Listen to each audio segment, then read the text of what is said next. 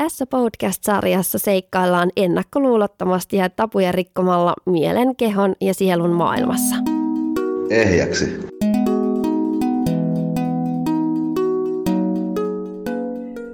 Tänään mun aiheena on elämän tehtävä. Mä oon Lotta Kvist, mä oon henkisen kasvun ohjaaja, mulla on oma yritys Ehjäksi. Kotisivut löytyy lottakvist.fi. Mulla on hoitola Helsingin Lauttasaaressa ja osa palveluista on saatavana myös etänä. Tänään puhun tosiaan aiheesta äh, elämäntehtävä, onko sellaista. Ja ennen kaikkea siitä käsin, miten tietysti itse asian näen ja olen tähän mennessä oppinut.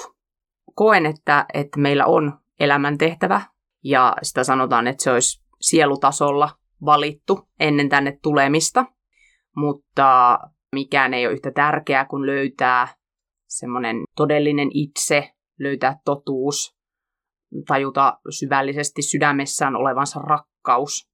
Se ei riitä, että sen jotenkin tiedon tasolla jostain ulkopuolelta bongaa, vaan, vaan että se pitää niin kuin todella syvällisesti ymmärtää ja tämä meidän harhainen mieli, egomieli estää sen ymmärtämistä. Se on syntynyt erillisyysharhasta, eli me luullaan olevamme erillisiä luojasta ja oikeastaan kärsitään vain ja ainoastaan siitä täällä.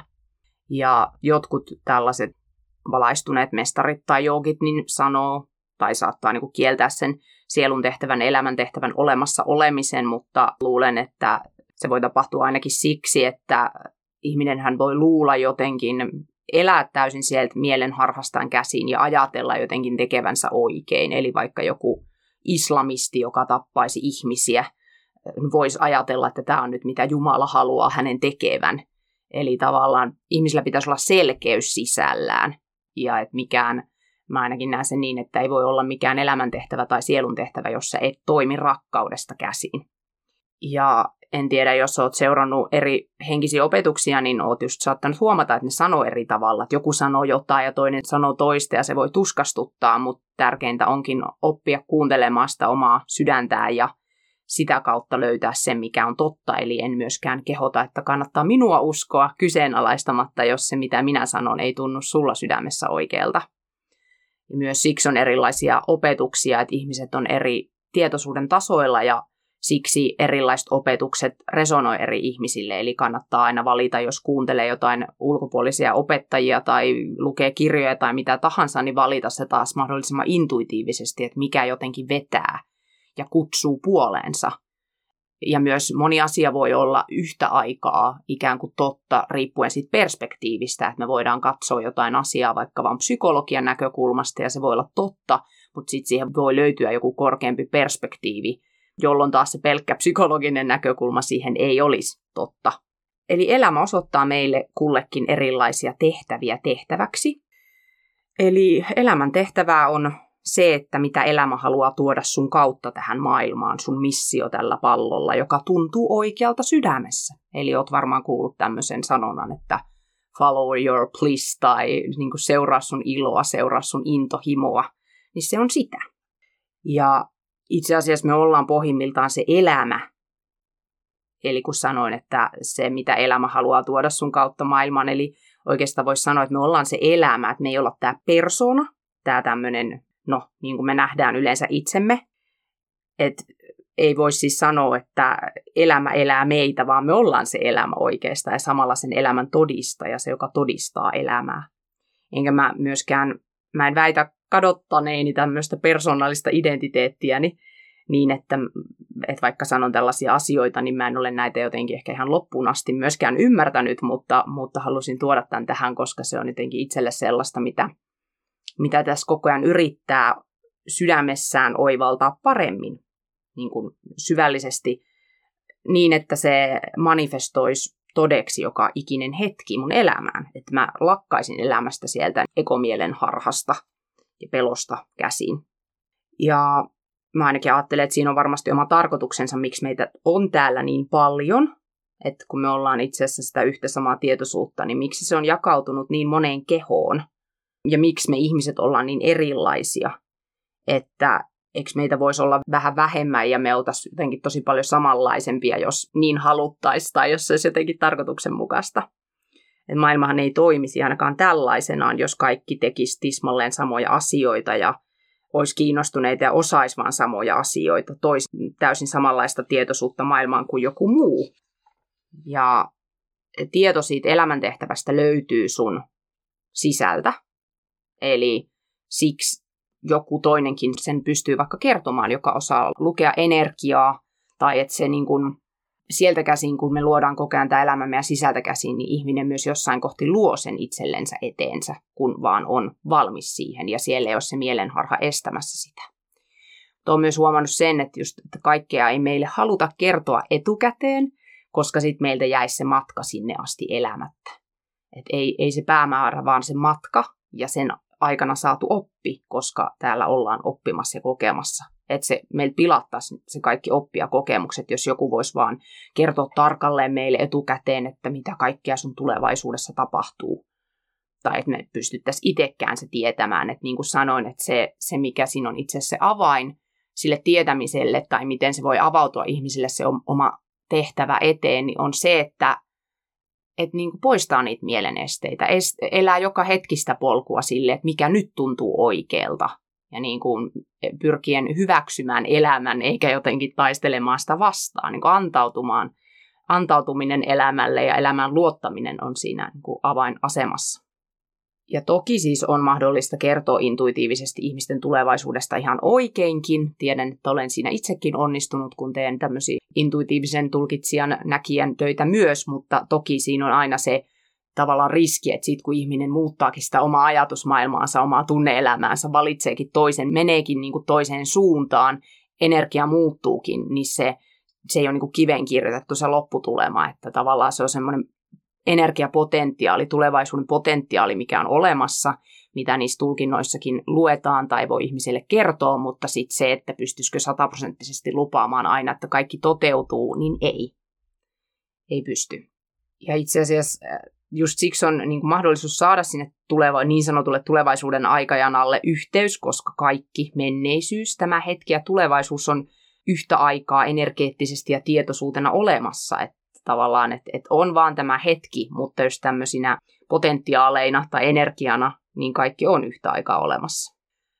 Monesti äh, ihmisten ne semmoiset niin pahimmat traumat on niitä, jota he voi hyödyntää työssään ja juurikin hyödyntääkin. Että se ehkä voi tapahtua silleen tosi huomaamattakin, että löytääkin tekemästä itsensä jotain sellaista hommaa, että auttaakin vaikka niitä ihmisiä. Itse on vaikka kokenut voisi vaikka seksuaalista hyväksikäyttöä tai mitä ikinä olisi voinut kokea lapsuudessa, niin sitten löytääkin itsensä auttamasta niitä ihmisiä tai vaikka muuttaa pakolaisena toisesta maasta toiseen, niin, niin sit kiinnostuukin jostain tällaista kansainvälisistä asioista. Tai just jotkut näyttelijätkin, niin myös hyödyntää sitä omaa traumataustaa siellä omassa työssä ja monet tällaiset mitä musta tuntuu itselläkin asiakkaissa niin kuin sekä itse, olen alkoholistin lapsi ja hyödynnän omaa traumataustaani työssäni, ja sitten kanssa on kohdannut tosi paljon ihmisiä, kenellä on jotain sellaisia kokemuksia, jota he on niin kuin sit päätynyt auttaa jotenkin sitä samaa ihmisryhmää, että he todellakin hyödyntää sitä omaa kokemusasiantuntijuuttaan siitä, siitä asiasta. Niin sinänsä vaikka ne asiat, mitä me on koettu, voi tuntua on voinut tuntua tosi raskaalta ja sellaiselta, mitä ei olisi halunnut kokea, mutta niissä kuitenkin piilee sit se viisaus, se, se oppi, mikä meidän kuuluu jakaa muiden kanssa ja hyödyttää muita sillä tavalla. Ja toki siellä on myös karmiset asiat taustalla, miksi niitä, niitä traumaattisia asioita on tapahtunut, ja mä voisin itse asiassa mennä, tai menenkin tuohon karmisiin asioihin tuossa seuraavassa jaksossa vähän lisää, niin mä en, mä en nyt tässä ala käymään sitä sen kummemmin, mutta tosiaan tärkeintä on käsitellä ne pelot ja muu estävä mielen sisältö, esim. esimerkiksi häpeä, jotta voisi toteuttaa sitä omaa tehtävänsä, koska no, mikäs meitä tässä maailmassa estää? Pelko, häpeä, no, syyllisyys, e, niin kuin toteuttamasta tekemästä sitä, mitä me oikeasti halutaan. Ja joissain, joillain ihmisillä ja joissain tehtävissä se oikein korostuu, koska eihän kaikkia sillä samalla tavalla pelota alkaa toteuttaa sitä omaa tehtävänsä, että ei heillä ole sellaisia mielenlukkoja, vaan niin kuin ihmiset saattaa vähän niin kuin mukamassa sattumanvaraisesti tai vaan päätyy sen sellaisen jonkun kutsumusammattinsa pariin tekemättä sen kummemmin mitään kuin vaan elämällä elämää.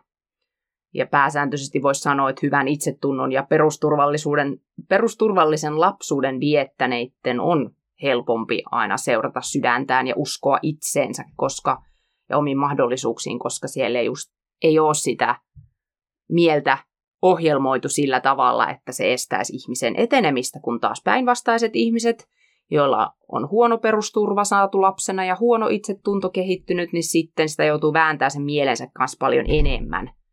Mutta toisaalta myös, kuten sanotaan, niin hankaluudethan tekee ihmisestä vahvan sitten, kun ne on käännetty voitoksi, että ne niin pitkään ne meitä vetää meitä alaspäin, meidän energia alaspäin, kun me ei olla tehty tarpeeksi, tarpeeksi parannettu niitä juttuja. Mä ajattelen, että jos elämä osoittaa mulle jonkun tehtävän tehtäväksi, eli se vaan ilmenee jotenkin mun elämään ja se tuntuu musta hyvältä, niin silloin se on ohjaus, johdatus tekemään sen. Ja silloin voisi sanoa, että just, että se elämä vaan manifestoituu mun kautta ja heti jos lähtee niin kuin, että omalla mielellään semmoista, että mä haluan, että asiat menee näin ja pitää, näin, asioiden pitää mennä näin ja pitää hirveästi kontrolloida, niin se ei ole sitä semmoista sielusta käsin elämistä, vaan se on sitä egomielen pelosta harhasta käsin elämistä. Ja voisi myös nähdä näin, että ää, kaikki ihmiset on kuin yhden saman kehon solu, että me ollaan niin kuin yhdessä yksi elävä organismi. Tai voisi myös sanoa, että me ollaan iso palapeli, ja jokainen ihminen on sen palapelin yksi pala. Ja jos sä oot väärässä kohdassa, sä yrität sopia sellaiseen kohtaan, mikä ei oikeasti ole sun paikka, niin sit sä et sovi siihen, sit elämä ei rullaa hyvin. Tai vaikka niin kuin, että jos me oltaisiin sen yhden kehon solu, niin jos kaikki yrittää vastata sydämen toiminnasta, niin se loppukeho ei toimi, se muu keho ei toimi.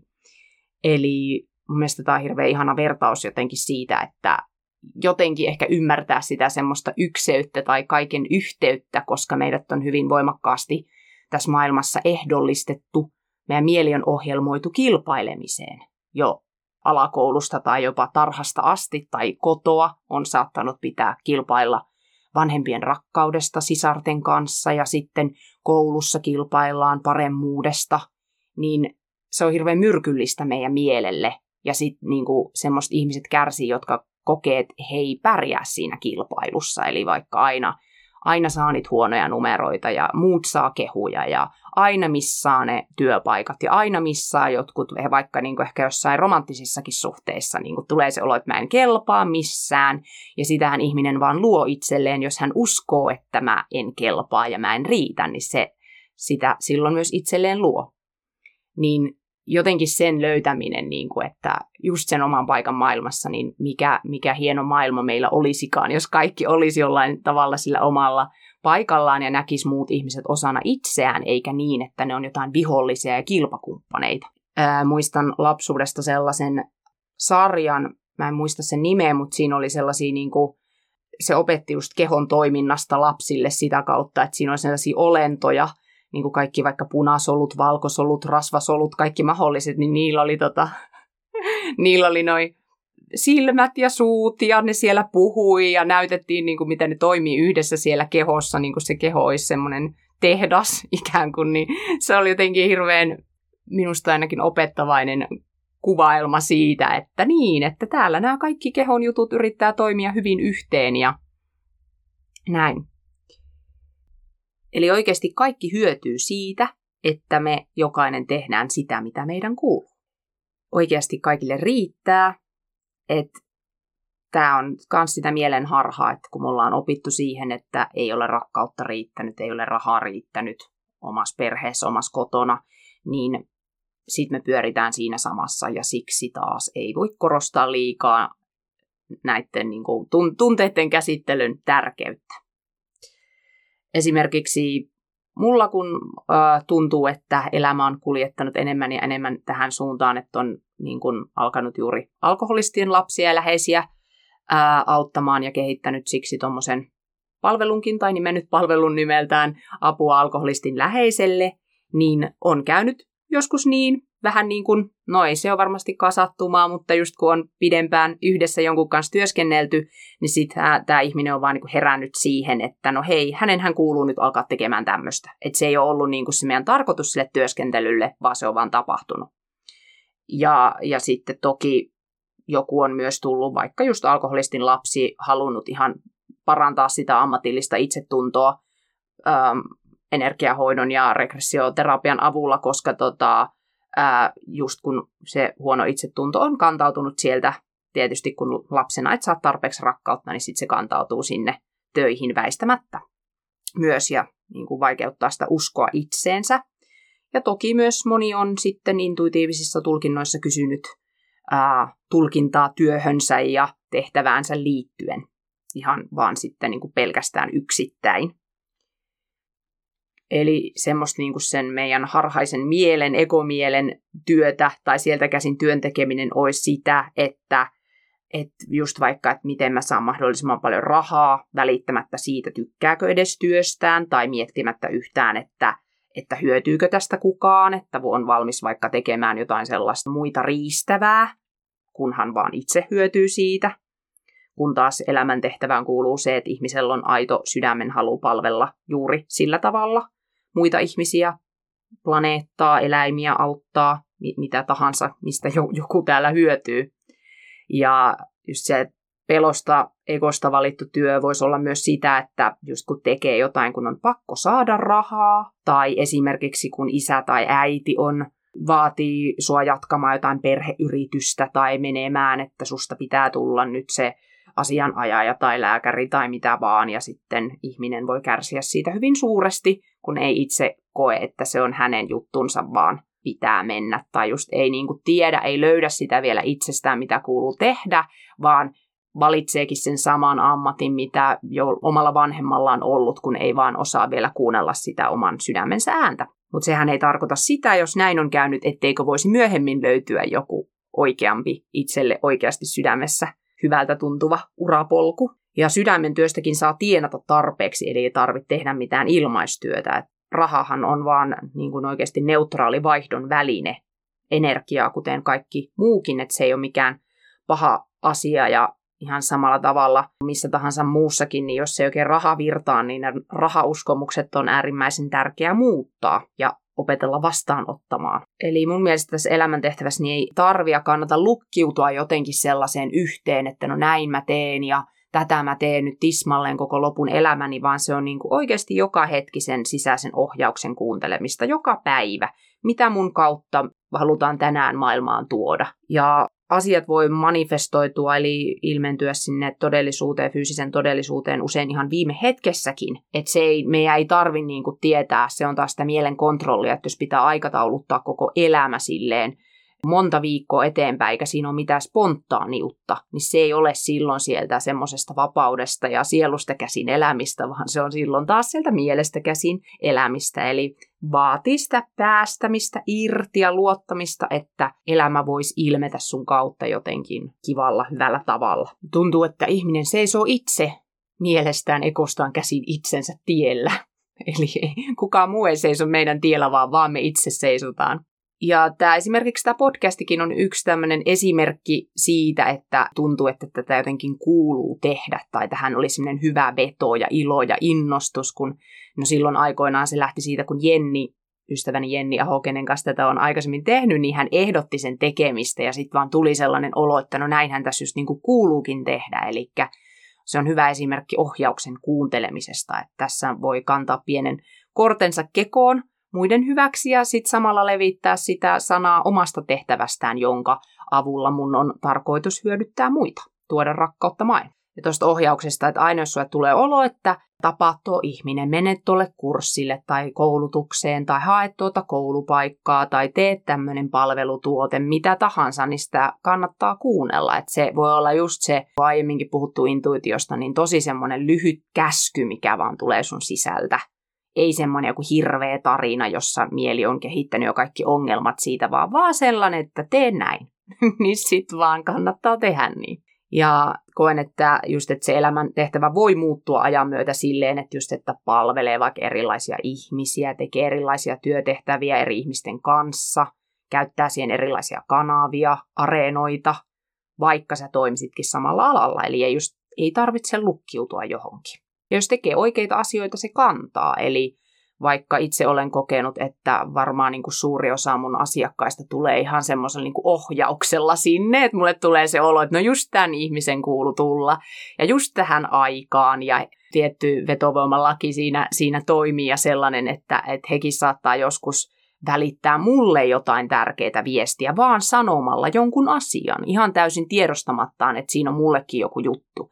Esimerkiksi oli yksi tämmöinen tilanne, että mä tunsin, että nousi just tosi voimakkaasti niitä vanhoja pelkoja ja häpeää, ja mä niin epäilin tätä omaa juttuani, että no kantaako tämä nyt mihinkään, niin sitten yksi ihan asiakas sanoi ihanasti, että sinä olet Jumalan lähettämä, ja mä aloin oikeasti itkemään siitä, että se oli mulle, mä koen, että mä manifestasin hänen kauttaan sen vahvistuksen sille, että kyllä, sun kuuluu tehdä tuota, että turhaan sinä epäilet. Enkä nyt sano tätä, että vaan minä olisin mikään Jumalan lähettämä, vaan ajattelen, että me ollaan kaikki niitä Jumalan lähettämiä. Mutta toi oli vaan esimerkki siitä, että miten maailma myös vahvistaa sitä, peilaa sulle sitä sitten takaisin, kun teet jotain oikein ja oikeita asioita. Ja silti vaikka tekisi oikeita asioita, niin se ei tarkoita sitä, että mainitsin jo tuossa tuosta pelosta ja häpeästä, niin jos sä oot hirveän pelokas ja häpeävä ja kaikki tunnelukot siellä käsittelemättä hirveä, hirveä määrä kamaa tuolla sisällä, jota et edes tiedosta, niin ei se elämä voi manifestoitua silleen täydesti ja hienosti, vaan sitä täytyy olla valmis työstämään, jos se häiritsee. Et mä en ainakaan näe, että on järkeä ottaa pelkästään askeleita ulkomaailmaan päin, esim. just vaan niin kuin markkinoida, käyttää tämmöisiä ikään kuin egomaailman, tämän ulkoisen maailman keinoja, jos se sisäinen maailma ei ole kunnossa ja korreloi yhtään sen kanssa, mitä sä yrität luoda. Eli kaikki on tietoisuutta, kaikki lähtee sieltä tietoisuudesta, eli ne lähtee kaikki, kaikki mitä on tähän maailmaan luotu, niin se on lähtenyt. Siitä on tullut ensimmäisenä ihmiselle mieleen ajatus, että hei, voisinpa tehdä näin. Eli ihminen voi torpedoida ne tulokset omilla väärillä uskomuksilla, jotka ei tue sitä, mitä hän haluaisi luoda. Mä en ainakaan usko ollenkaan, että on mitään Hannu Hanhia, joilla on vaan hyvä onni, vaan on vaan ihmisiä, kello on erilaiset uskomukset, erilainen karma. Elämä on oma luomus. Ei voi syyttää jotain Jumalaa siitä, että, että jos tapahtuu niin sanottuja huonoja asioita, mistä ei tykkää, pikemminkin just ne ikävältä tuntuvat asiat tapahtuu siksi, koska me luullaan eroneemme siitä luojasta. Ja jotta voisi tulla sen luojan instrumentiksi, että just se, mitä sun kautta tähän maailmaan halutaan tuoda, niin täytyy parantaa, poistaa sitä mielensä harhaa. Jos sä haluat apua tällaisiin asioihin, eli haluat vaikka intuitiivista tulkintaa siihen, että mikä olisi se oikea suunta, mitä kohti sinä voisit mennä työelämässäsi, niin mielelläni teen intuitiivisia tulkintoja, eli ne on saatavissa joko kirjallisena tai sitten myös niin kuin etänä Eli nämä onnistuu ihan kaikkialle ja löytyy mun kotisivuilta lottakvist.fi. Sitten tietysti, jos haluat työstää näitä asioita, just saada transformoitua niitä tunteita sun sisältä, jotka estää menemästä eteenpäin elämässä, niin niihin sitten käy avuksi energiahoidot ja regressioterapia. Ja energiahoitoja voin tehdä myös etänä. Regressioterapia onnistuu vaan lähihoitona Helsingin Lauttasaaressa. Ja voisin vielä mainita tuosta mun tämän hetkisestä tehtävästäni, minkä koen, että elämä haluaa mun kautta tuoda maailmaan, eli apua alkoholistin läheiselle, niin sekin on mahdollista toteuttaa sekä etänä että sitten lähipalveluina Lauttasaaressa, eli siinä hyödynnän regressioterapiaa, energiahoitoja, life coachausta, eli se käsittää keskustelua, mindfulness-harjoituksia, meditaatiota, voi olla tämmöisiä niin kuin erilaisia NLP, vähän konstellaatiotyyppisiä harjoituksia, kohtaamisharjoituksia, tanssia, hengitysharjoituksia. Eli laitan siihen kaiken osaamiseni, mikä on mua auttanut ja minkä tiedän on monia monia mun asiakkaita auttanut. Eli voidaan koostaa siitä semmoinen sulle sopiva paketti. Sekin löytyy sieltä mun kotisivuilta. Kannattaa ottaa sieltä yhteyttä, varata maksuton puolen tunnin konsultaatio, niin voidaan käydä sun tilanne läpi ja katsoa, että minkälaista apua juuri sinä tarvitsisit. Konsultaatio ei velvoita mihinkään ja konsultaatio on tarjolla myös niille ihmisille, jos nyt haluaisit tulla vaikka vaan yksittäiseen energiahoitoon tai regressioon tai mitä vaan, niin on kyllä tarjolla se kaikille. Jos haluat kuulla lisää tuosta regressioterapiasta ja energiahoidosta, niin niistä löytyy molemmista ihan omat jaksonsa, energiahoito ja regressioterapia nimellä. Kannattaa myös kuunnella apua alkoholistin läheiselle, jossa kerron avaan tuota enemmän. Mikäli tuut mulle asiakkaaksi 15.7. eli heinäkuun puoleen väliin mennessä tänä vuonna 2022, niin saat kaupan päälle 20 minuutin energiakaukohoidon, intuitiivisen tulkinnan etänä taikka valmennuksen, life coachauksen koodilla ehjäksi podcast. Eli kunhan oot muhun yhteydessä, varaat sen palvelun siihen 15.7. mennessä, niin saat tämän kaupan päälle. Ehjäksi podcast löytyy myös Instagramista sillä nimellä, ja mun yrityksen Insta-tili on Hoitola Ehjäksi. Otahan seurantaan. Ensi jaksossa mä puhun lisää karmasta, menneistä elämistä, mitä ne on, onko niitä olemassa, miten se karma vaikuttaa ja miksi näistä asioista kannattaisi kiinnostua. Kiitos, että kuuntelit. Tämä on Ehjäksi podcast. Ehjäksi.